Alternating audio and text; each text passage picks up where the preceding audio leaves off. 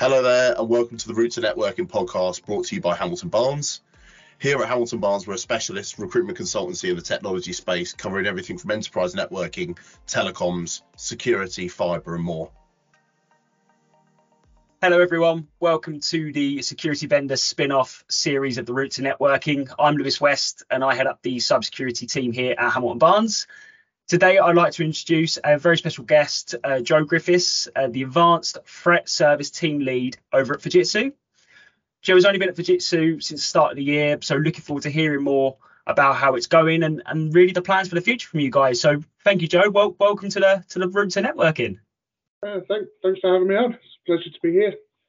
Excellent, excellent. Really good to have you. Um, really, so the, the first part I sort of want to jump in with you really is sort of how did you sort of get to, to where you are in your in your current career as as the advanced threat service team lead at Fujitsu? Where where did that all start? Um, it, yeah, many years ago, um, uh, sort of sort of eight eight nine years ago now. Um, as a fresh faced 17 year old coming back from school, um, I uh, I got an apprenticeship with um, OGL Computer or yeah. uh, many people might know them as, as obviously part of WaveNet now, following the following the transition. Um, but yeah, so OGL um, were were happy to take me on essentially as a as a 17 year old apprentice. Um, that was doing a lot of well everything really um, in the in the sort of the 12 months as my apprenticeship was was spent moving around different departments um, so spent a bit of time in their workshop, um, spent a bit of time um, on their help desk, on the road, um, installations, etc.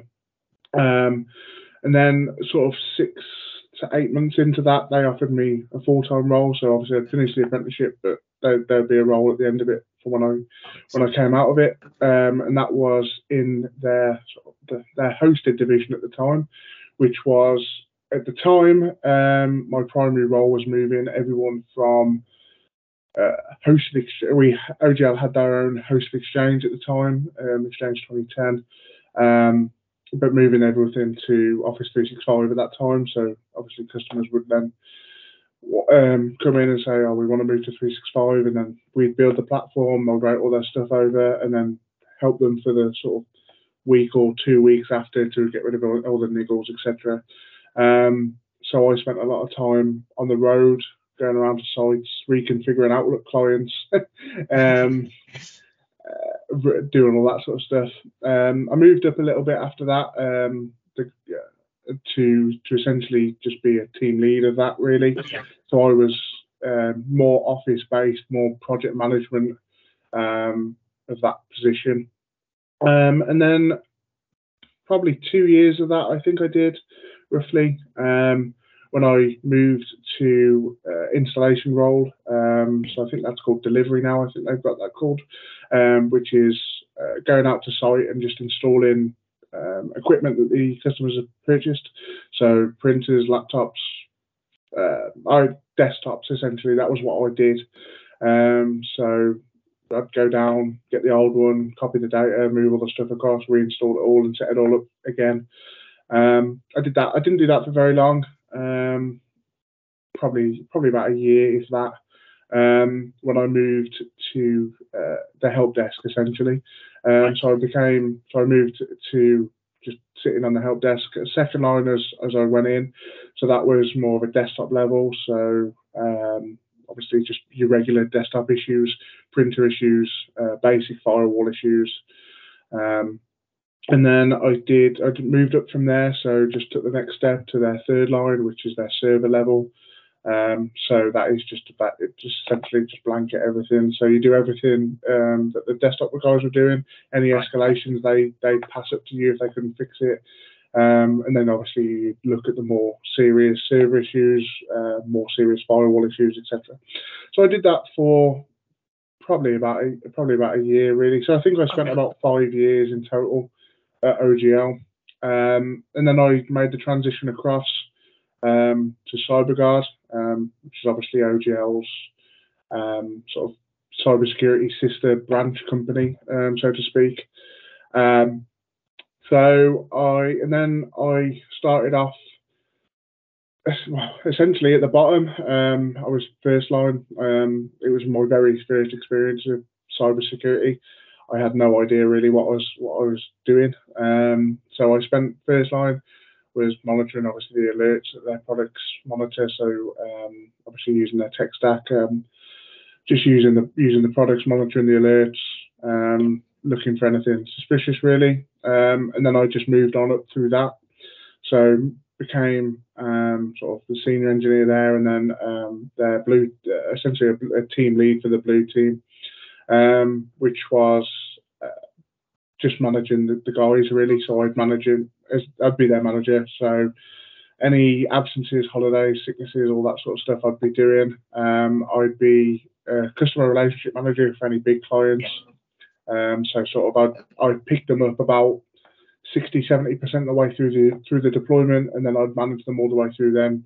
So I had a seamless transition from deployment to um, essentially just ongoing support. Um, any sort of questions they had, I'd be them. I'd sort of deliver monthly meetings and things like that.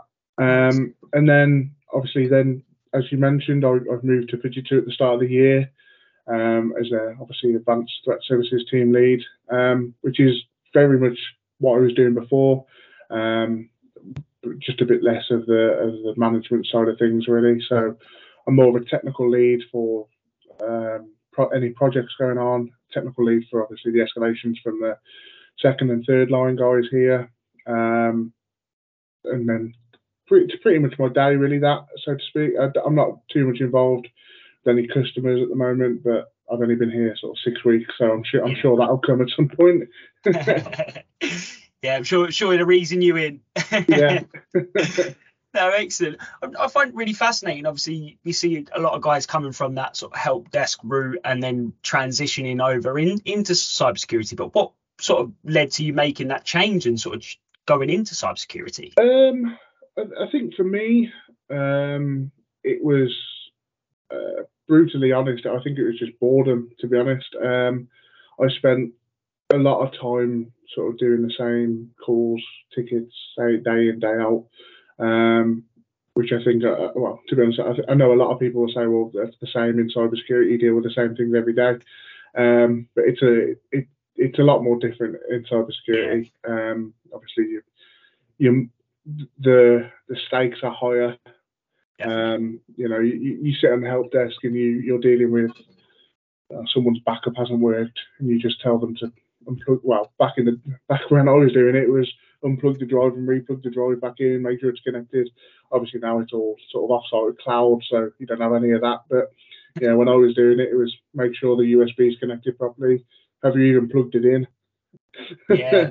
um, you know, all that sort of stuff. So that's sort of what I was doing day in, day out, really. Um, so it got a bit got a bit boring after a while. Um, so I I, I obviously made the move across, um, and obviously you know you do deal with the same alerts um, pretty much every day in cybersecurity. Obviously, there's there's the option to tune them out and build them up and things like that. Um, but the basis, you know, you, you see a lot of repetitive alerts. Um, but obviously, on the flip side of that, it's it, the stakes are a lot higher.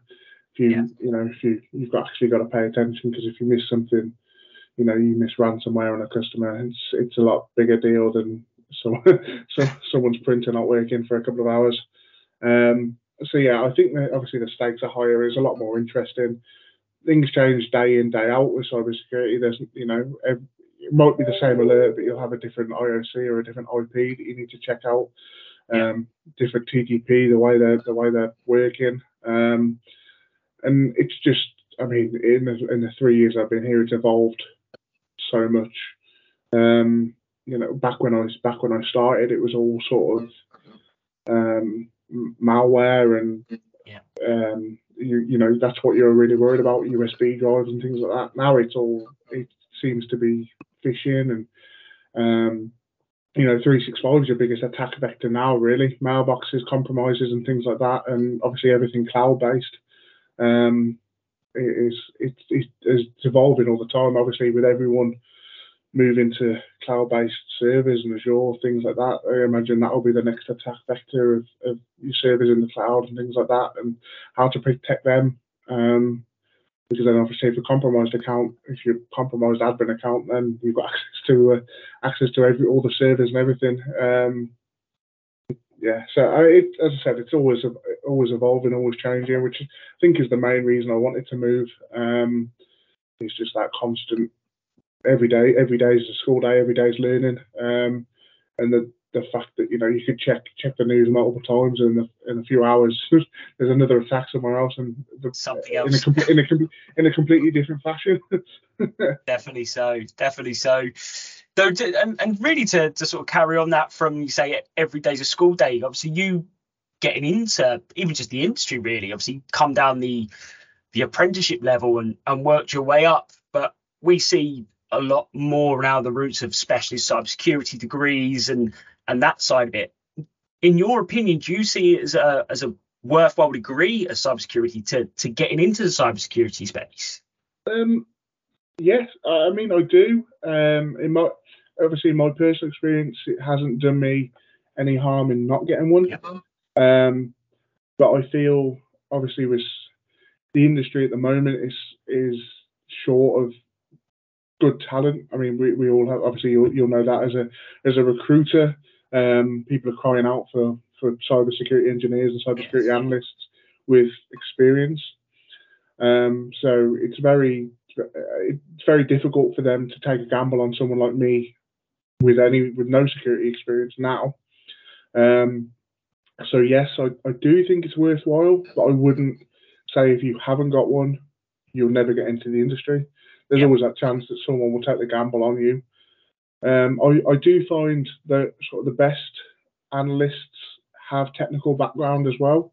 Mm. Um, from my yeah. experience of obviously managing analysts and, and working with people, um, they even if they don't have, even if they don't come from a technical background, they understand the technical side of things.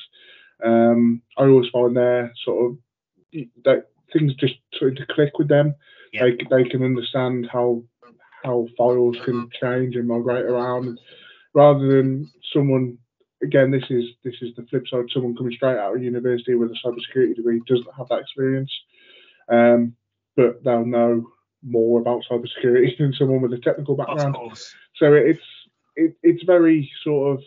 I wouldn't hinge. I wouldn't recruit someone just because they've got a degree. I look for more experience and more things like that. But certainly a cybersecurity degree doesn't harm if, if that's what people want to go down the route of.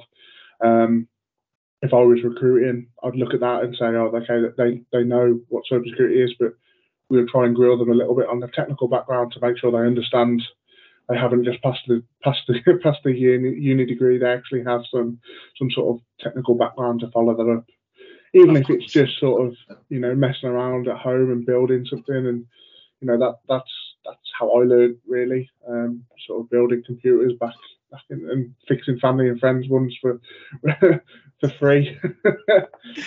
no, no, definitely so. And, I'll be honest, we we see that now, having placed in a lot of graduates and coming in that, and there are now them, as we say, them specialist cybersecurity degree you can do three years just purely studying that, and and really the guys who I think do do well and do find the jobs are, are the ones that either do a placement year, whether it be go on a help desk, whether it go be working networking and do network engineering, or or go and just leave university and start that route and actually understanding what they're protecting before they start looking at the protecting part, actually understanding how that core works and and how the infrastructure works before we start looking at a security aspect.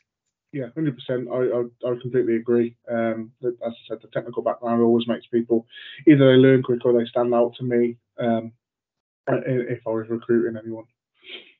Definitely, definitely. So, and really, like for for your transition, almost like you you done that part. Like how how would you sort of recommend it? How would you sort of encourage someone in terms of that transition you made from support to security? Um, uh, for me, um, I think for me it was a little bit easier because um, obviously the two companies are. I could I could just easily speak to someone in there because I knew who they were. Um, so I think, for, yeah, I mean, for me, I, I, you know, I had that conversation. I knew what their tech stack was, so I spent a bit of time researching what their, you know, they obviously they're a big um, Azure Sentinel player. So I then obviously went away, looked at Azure Sentinel, looked, did did sort of the the free training. Um, I've obviously I've, I've passed my SC 200 now, but I'd recommend that to a sort of SC 900, SC 200. But obviously you're sort of going down a bit more of an analyst route there. Um, yeah. But just to get into the industry, yeah, just just if you can find out what their sort of what their tech stack is and, and just research that, show that you you have that um, willingness to to learn, um, because that that's a big thing um, that people will look for when recruiting is just that if they've got the time, you know, people will always take on um, people like me with no technical, with no sort of cyber cyber background, as long as you show that you've got the attitude and the willingness to to learn it. Um, so I think that's a big thing. Um, if you haven't got any sort of technical background, attitude is, is the next one that we we would always look for.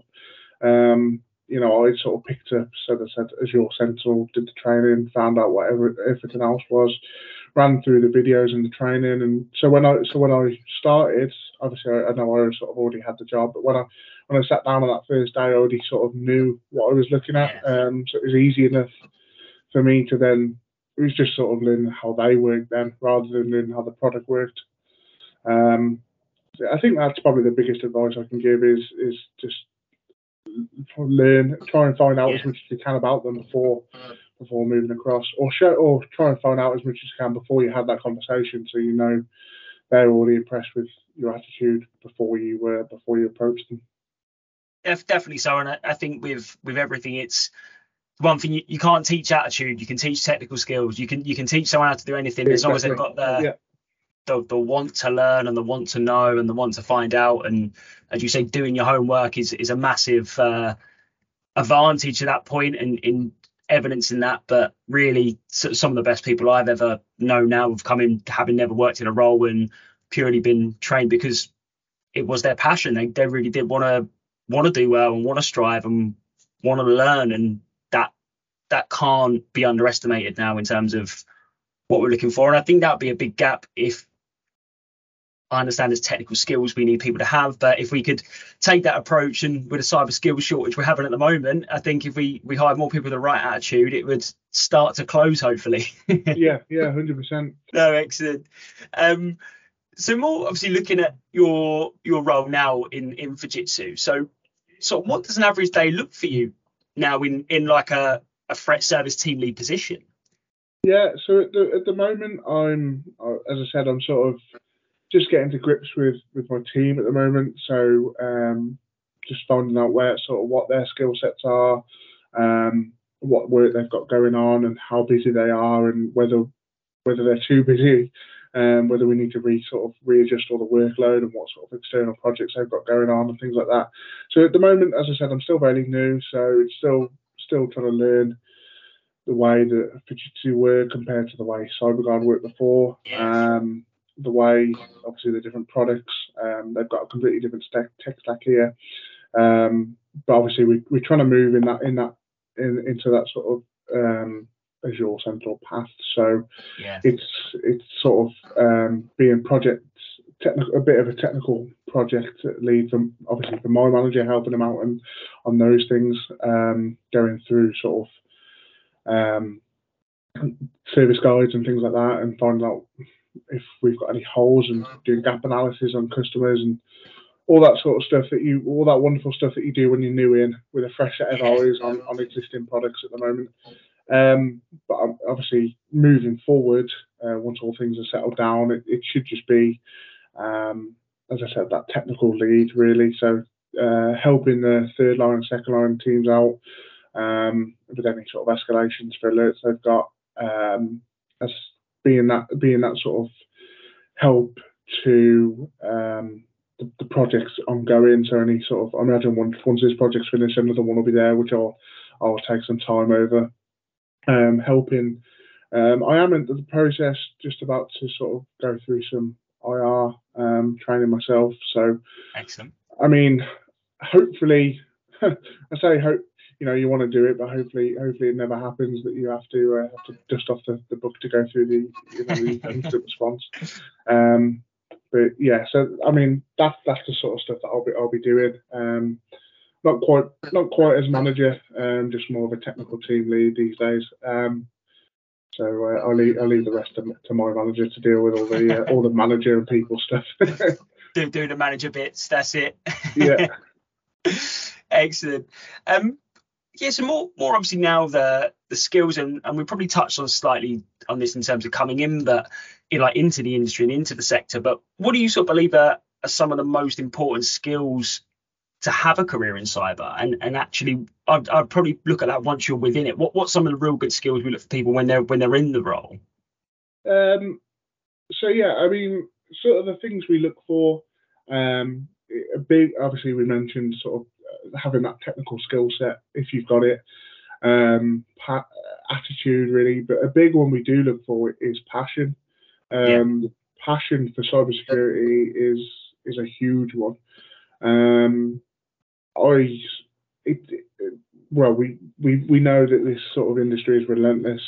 It's non-stop. You know, it's it's not nine to five. It's twenty four seven. People attack all the time. Um, it, it can it can drain you, um, which which is obviously what we're you know we it's very very easy to get burnout in cybersecurity which is quite, which I, I think is is why we, we do have that sort of industry gap. Is people come in, try it, and think, oh, this isn't for me, um, and then leave.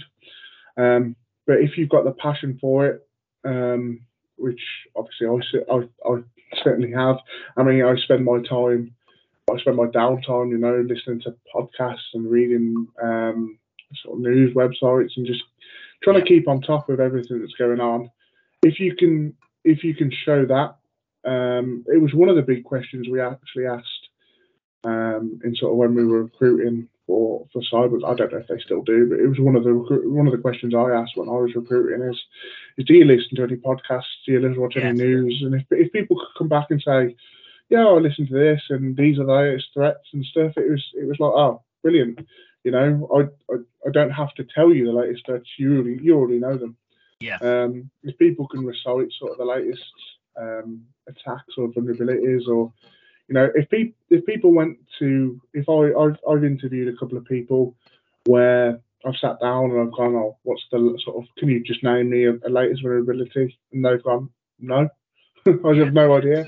Whereas someone else, I could, they can reel off WannaCry and Log4j and um, you know all the other ones, Solar SolarWinds, etc and that just shows to me that that's that's a clear difference in in two people. They could have exactly the same skill set on CV, but there's only one person I'm going to be recruiting out of the two. Um, so yeah, passion's a huge one for me. Um, and I think I think that's sort of it, really. Te- sort of that technical skill set, attitude, and passion. Obviously, the willingness to learn and embrace it, and understand that it's a relentless, hard industry. Um, to, to work in. Um, but obviously the, the rewards and the satisfaction are, are there as well, um, which which is you know sort of why why most of us are still with a lot less hair and are still here these days. Yeah, no, no, definitely so, and I completely make you right. Obviously, that that passion and that interest, ultimately, just like anything, gives you a head start, gives you a bit of a blueprint. What are we facing? What could there be out there? What what could be an issue? But I say this is this is more um, one. I'm I'm going to throw you a, a slight off off piece one here, but I, I speak to um, speak to many analysts uh, within it, and it always interests me in terms of like ticket resolution and and the sort of speed and the quota these guys go through and, and do these. So what really then separates the the good ones from the really good ones? Like what's actually what they doing differently? Um, I think it's just it yeah. So it's very it's very easy, obviously. To I mean, we speak to certain analysts that you know deal with so many tickets a day, but they're not really. They're just sort of just ticking through them. They're just oh that's false positive, false positive. Whereas the the the good ones, the ones you know, the people that stand out are the ones that pick that up and go, why is this happening? What can we do yeah. to stop it? Um, rather than just sitting there and saying, oh, I've closed 50 tickets today 47 of them for the same thing. Um, you know, you pick it up, you escalate it, you have you ask why is it happening? How can we stop it? Is this okay to tune out so we don't have to see it again to reduce the workload? Yeah. It's all that sort of that next step of things that you want to look at. So so the ones the really good people, um, you know, I'd, I'd say pick those things up, ask the questions. Don't just close what's in front of you. They go that next step to say why, Yeah. why, and how can we stop it. And also, you know, that they'll come to you and say, "Oh, I've had this idea," um, because they're the people. You know, as much as as you know, team leads and managers try to make things easier, we can't we can't do anything um, without sort of people asking questions of it. Because if people, if no one asks any questions, everyone's happy. We think everything's happy. You know, we look we look at the metrics, you know, and we we can we can say yeah we can say things are busy, um, but if we don't know, you know, without sitting down with the, one of them for hours, Yeah. we don't know why it's busy and what's going on. So without them coming to us and playing a big part in how we how we make things easier for them, um, so that that they're, they're the really good analysts that I look for. Um, yeah, always asking sort of asking questions of you and how what can I do, what can I learn um, in my Yeah. downtime, what can I research, you know, how can I get to that next level. Um, they're they're the really good people for me. Oh no, excellent, excellent. No, really, really good to hear that. Enjoying the conversation so far? Interested in following a similar career path? Why don't you take a look at our jobs page where you'll find your next opportunity? Head to www.hamilton-barnes.com forward slash jobs. And and for you, obviously, we talked about um, concerns and we touched on slightly the the new vulnerabilities that are, that are coming out and always evolving. But what do you think is the the biggest concern in the security space that is happening right now?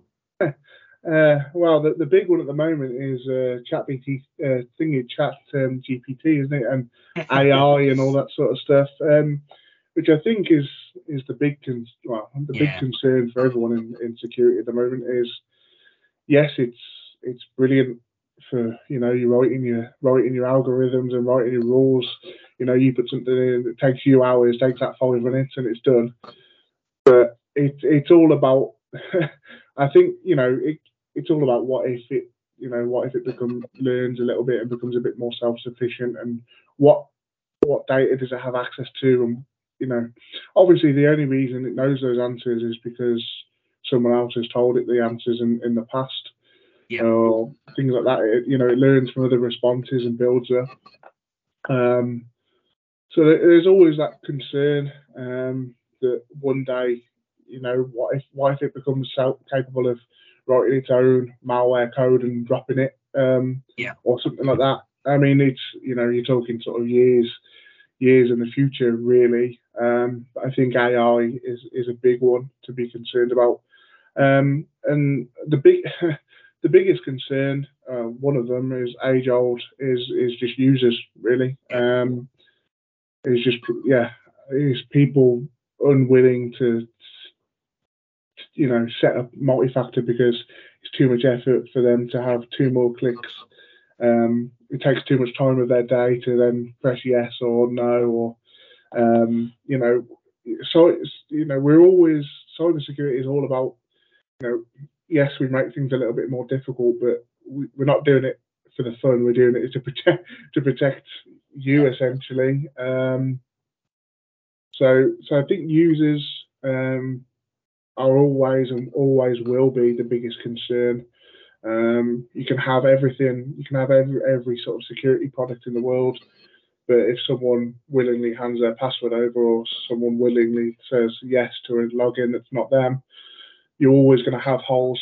Um, So I think you know the correct correct uh, well you can I'm going to say correct user training, but you could you could put them through hours and hours of user training, you'll still have the same problem. But yeah, I mean, user training and and um, obviously uh, using products like um, KnowBe4 is a good one for obviously fish, simulated phishing campaigns and things like that. Um, it, those those are the big ones that, people will need to need to in, in, invest in really. Um, train train your staff um, because otherwise it's, it's more than likely the whole the, or it will come through that member of staff that hasn't been trained. Um, as, every, as I said, everyone sort of focuses on on patching servers and upgrading, um, you know, putting the best the best uh, protection around their entire server network and everything like that. But yeah, as I said, if someone just clicks yes on an email that's not them, um, it doesn't take the the threat actor that long to get in and then send a million emails to everyone else in that contact list, and before you know it, that he's compromised another company somewhere else and he's gone. um, yeah. Yeah, so it, it, obviously he sends he sends emails out to cover his tracks, which will then drop malware on somewhere. So it's I mean, with you'd like to think that with sort of the latest antivirus of Defender for Endpoint and things like that, the, the malware won't be too much of a problem. Um, and it's just sort of the compromised mailbox, which obviously is a big concern depending on who it is and depends on what emails they send, if that's financial data and things like that. But I'm not too, you, you, I mean, touch wood, um, I haven't seen too many um, sort of major IRs recently. Um, they're all sort of we, they're all sort of been like email compromises, which we've just reset the passwords and um, re, you know, or set up MFA if they haven't got it and things like that. Um, so hopefully we're with all the all the sort of the modern tools, they do get stopped before they get to that next level. Um, but yeah, users users and AI, I think, are going to be the no, definitely. So, and, and you touched on it completely in terms of the users and user training. I think the the person who ever cracks the um, you can train someone, but how much is retained and how much yeah. is actually kept in and put into practice. I think that's the the part that if someone cracks that and could get in, just increase the amount of that, it's you're on to a winner really. Then aren't you? Once once you've done the training, it's then the, the application of it. Yeah, which I think which I think potentially may may change. Um, obviously, with with the with the younger generation coming through, yeah. with everyone being surrounded by sort of emails and um, sort of mobile devices throughout their entire life, they understand obviously that everything is everything's a threat, um, rather than sort of the. I mean, I'm going to sound terrible, but the older generation that that, that don't. Um, but you know, it's it's all, it's always going to be a risk no matter who's there. But hopefully, it'll reduce that risk. The more we can put in, the more we can implement. Um, obviously, with with the new um, sort of the, the new Microsoft um, multi-factor as well, which is that number matching. Um, obviously, it requires you to actually match the number on the screen. So yeah. it's not just a simple, oh yes, this was me, or you just um, obviously obviously SMSs can be can be hacked and things like that. But the number matching hopefully um, will, will reduce that sort of um, accident. You know, you can just accidentally click yes, this is me, and they're in and things like that. Um, so hopefully with with modern improvements um, and tighter security recommendations, obviously, obviously I'd al- I'd always recommend looking at an external SOC as well to uh, to monitor because because into you know for example if if you've got you know you can ingest sort of 50 gig a day um, into Sentinel just roughly off the top of your head. Um, there's there's no way an an internal OET member of staff can can look at all those alerts plus alongside dealing with all their everyday um, everyday jobs of uh, be, being an on on site or on site help desk. Um, it's just, it's just too much just too much to go through. You might be able to look at them, but do you really understand, or you just or you just closing the alert essentially to get it off the off the stack? Um, yeah, so obviously I'd always recommend um, getting a SOC or at least getting a, a, genuine security personnel on board to understand if you've got those security products and how to use them and how to utilize them to their full potential is always gonna is always gonna protect you in the long run. Yeah, definitely. So, and as you say, it comes down to just there's only so many hours in a day. There's only one one pair of eyes in eternal. Exactly. Yeah. It's yeah. They and, clock uh, off. They have their tea. That, yeah, exactly. With that with that um, on-site help desk, they they sort of you know nine to five. Who's yeah. monitoring it after? Because I can guarantee most attacks won't happen nine to five. They're always coming in the morning. You'll always come in in the morning, and you'll be like, oh, something's happened. Um, it'll always be late at night or in the early hours where someone someone will try and uh, try and hit you or even on the wonderful Christmas day.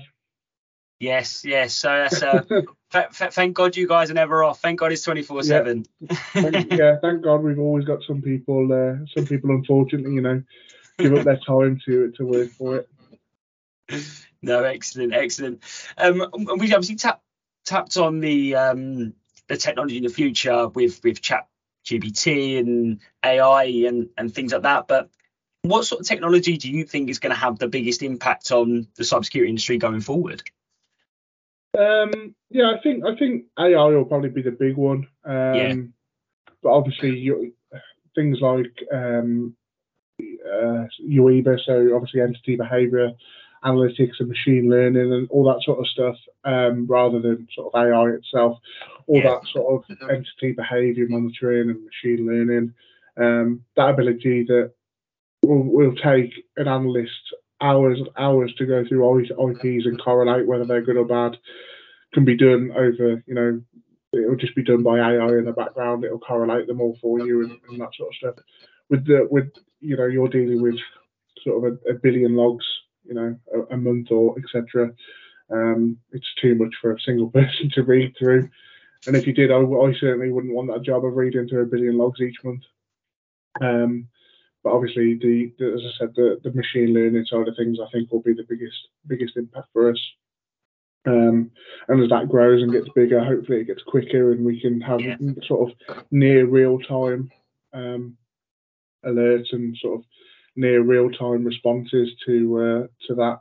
I also think sort of like automation as well. Um, anything to make you know anything to make our job a little bit easier. Um, you know, if we're seeing certain things, maybe at the click of a button, we can just isolate that machine, etc., without having to go through the manual steps. And um, I think as as playbooks get bigger and automation gets bigger, as I said, Sentinel sort of Sentinel's growing. Um, compared to where it was a couple of years ago, it's it's it's growing massively. Um, so I think very excited um, to see what Sentinel brings in the future. Um, so obviously with the, the new content hub and the community hooking into it, etc. So you get a lot more that's not just built from Microsoft, but more built from the Microsoft community. So you get a lot, a lot more, get a lot more data for that.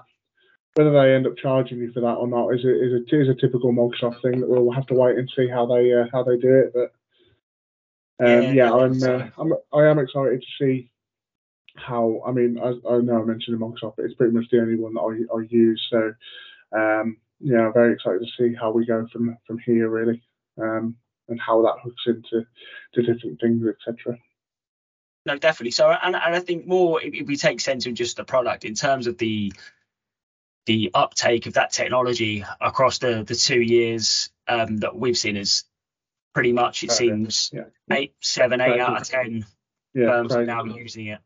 Yeah, crazy. Um, yeah, I mean, just linking back to the the CyberGuard days, it was crazy. We had, you know, we had installs non-stop. It was just, it was just mega, really. Um, yeah, Either, either, I mean, either people with with no security or, or wanting to move from their existing one. Um, yeah, is yeah, Sentinel's definitely that. I think that Sentinel is definitely the big player, um, or the, or the biggest player at the moment. Um, and I think a couple of other teams have got a bit of catching up to do to uh, to get on, to get back on that level. But then it's it always brings the downside that it is hosted by Microsoft and no one really ever knows what's going on inside. I mean, obviously take example for all their their sort of um, Defender for endpoint and their name changes. Now everything's under the 365 Defender um, uh, Defender product, and no one really understands the license. I don't even think Microsoft internally understand the licensing. Um, you know, you've got different plans for different defenders, and you can only have this one with this one, or this one's included in premium, but you can't install it on this device. And so I think you know it's yeah, Sentinel, Sentinel's the big the big player, and I think it's brilliant in what it does. Um, and hopefully it just stays as stays like it is, and Microsoft don't make any sort of changes and, and ruin it. complicate it. Yeah, definitely so. no, excellent. Um, so more from from you, if you could sort of take you back now to to your 16 year old self, your your apprenticeship days as such. So, what advice would you be looking to give someone looking to really pursue this as a career now in in cybersecurity? I, I don't know really. That's a very good question. Um, I I think I'd just say obviously just just just do it essentially. Um, Yeah. I, I'd obviously explain pretty much everything I've already said already. That it is hard, it is difficult. Um, some days you do you you log off and your head is is essentially your brain's coming out your ears, you're melting. Um, you you you know some days are terrible, but some days you know at the end of it all, um, you know we're, we're protecting we're protecting people.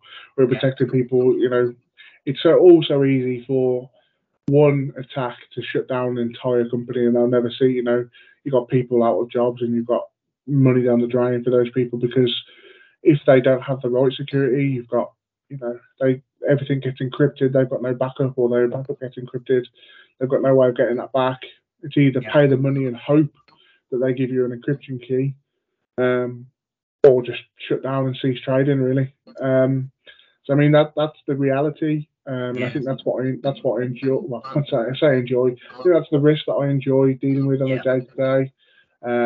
So yeah, I think to my 16 year old self or anyone young wanting to get in the industry, it is difficult, it is hard, but the rewards um, and the sort of the gratitude you get from people um, outweighs outweighs the difficulty um, that, that you do that you do have to deal with.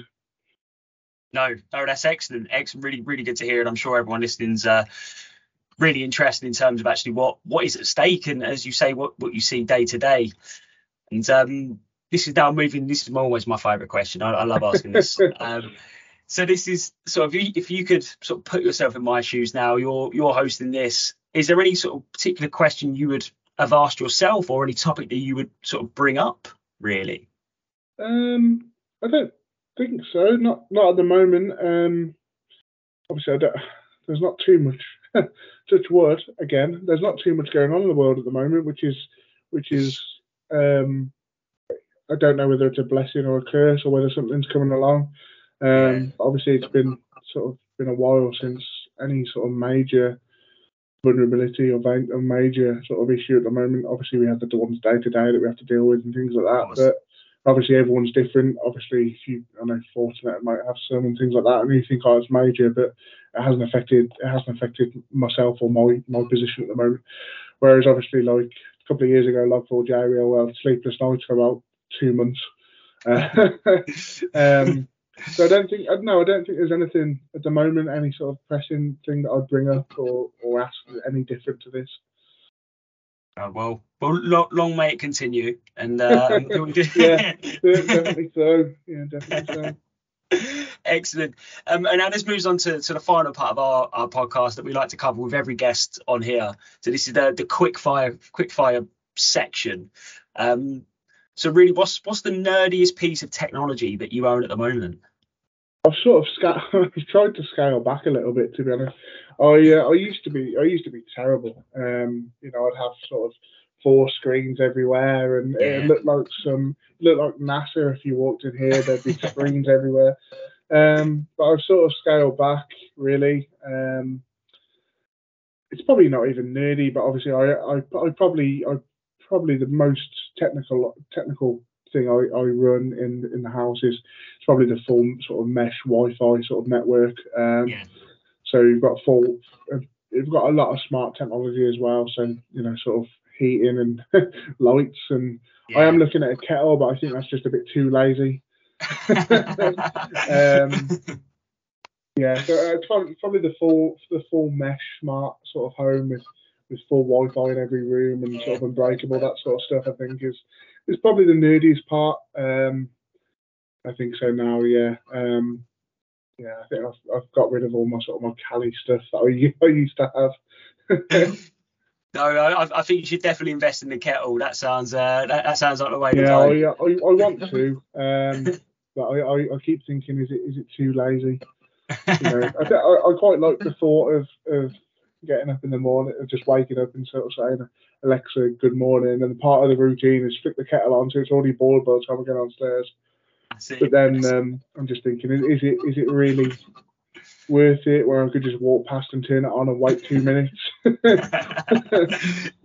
yeah, very true. You saving time. Always, yeah, uh, the more time you can get, the better. especially because now my luck, I'll probably forget to fill it, and I'll just end up burning. It'll just end up burning out overnight or something. Yeah, um, that is the the, the yeah. catch twenty two. no, excellent. Um, so what was the the first computer you ever owned? Uh, first computer I ever owned. Probably I had a desktop actually. Um, I can't remember. I can't remember the specs really, but I, all I remember is it had Windows XP, so oh, yeah. it wasn't it, it probably wasn't great. Um, yeah, it was a it was a, a desktop with one of those um, the big fat monitors that you used to get. Um, yeah, the big white, big deep ones. Um, yeah, push button to start in the in the, yeah. the screen. Um, everything, yeah, everything was wired. Definitely, uh, yeah, I think it's probably, probably, I think it probably had about 15 meg of RAM in it or something like that. Probably. Be wait, waiting half hour for it to do anything. Yeah, yeah, exactly. no, excellent.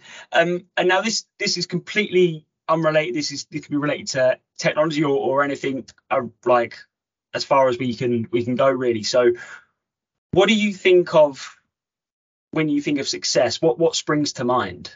Uh, so I suppose success, in my opinion, um, I suppose I suppose it's just having that. For, for me, I guess would be would be um, sort of a couple of you know maybe a bit higher up the ladder, a couple more people working under me, bit more sort of free time. Um, you know, sort of just dropping it out, but things won't break when you're not there. That that sort of I suppose that freedom really. Um, yeah. You know, you're only called upon if you need to make a decision rather than when rather than I'm called upon if something's broken at the moment. yes, yeah, um, that'd be good. yeah, yeah, I think, yeah, I think I think that that's the main part of success. I think I think I'd be happy, um, know, sort of just dropping in and out, and but I think that's a few years, few years down the line, yeah. so somewhere to strive for. yeah, yeah. Excellent. Um, and now we're going to take you back to school. So your your favourite subject when you was at school? Um, I'm not sure I had one to be honest. I hated school. Um, but I suppose IT. Um, I did yeah. study IT all the way through. Um, but excluding IT, um, probably you know sort of PE was was a big one for me. I I do struggle, sort of sat down. I sort of have to walk around every every couple of hours or so. Well, every sort of uh, every half an hour or so. You know, quite a, quite an energetic sort of person. Um, but yeah, I, I did enjoy um, science as well. I wasn't too oh, bad oh, yeah. for sort of physics, physics and physics and um, biology. I couldn't couldn't get my head around chemistry at all. Chemistry was probably no. my, my worst subject. Um, but yeah, I wouldn't I wouldn't say I'm great at biology or uh, or physics, but um, yeah, I, I enjoyed it. Yeah, excellent, excellent. And now we're going to take you back to to your kettle as well. So, how many coffees you on a day? a lot less now than when I used Good. to work shift. Um, yeah, when I when I was working shift of sort of six six in the morning till six till two or sort of two till ten was a lot. Um, I probably have a couple, to be honest. I, I try not to drink anything after 12 o'clock, as I say, yeah. and things like that. Sometimes I fail. Um, but uh, yeah, I do have a I do have a nice fancy, uh, well not a fancy one, just a, I think it's just a, a Nescafe one downstairs of of the coffee pods. I'm not I'm not all I'm not on a uh, not on the big barista set no. yet. Uh, I think that's too much effort for home life, isn't it? Having a bit yeah, have a big is. barista coffee set. Um, but no, I'd probably, probably have sort of two, three, maybe maybe four on a on a tired on a Monday morning. That's it. Treat yourself. no, excellent. Well, Joe, it's been, it's been a real pleasure having you on um, and hearing, hearing all about your your journey and, and now your time at Fujitsu and really what's next for you. Um, thank you for coming on the the route to networking and um, yeah, there'll be a be a link to below that we can check out Joe and get in contact for for anything, which would be uh, be really good. But um, but yeah, thank you, thank you very much again. Been been a pleasure. Thank you for having me. Hamilton Barnes, thanks you for listening to today's episode. Whether you're looking for that next big opportunity or looking for like-minded people to join your team, we'd love to hear from you. So please don't be shy, get in contact. We look forward to hearing from you. Call us on 0207 808 1415 or email us at hello at hamilton-barnes.com.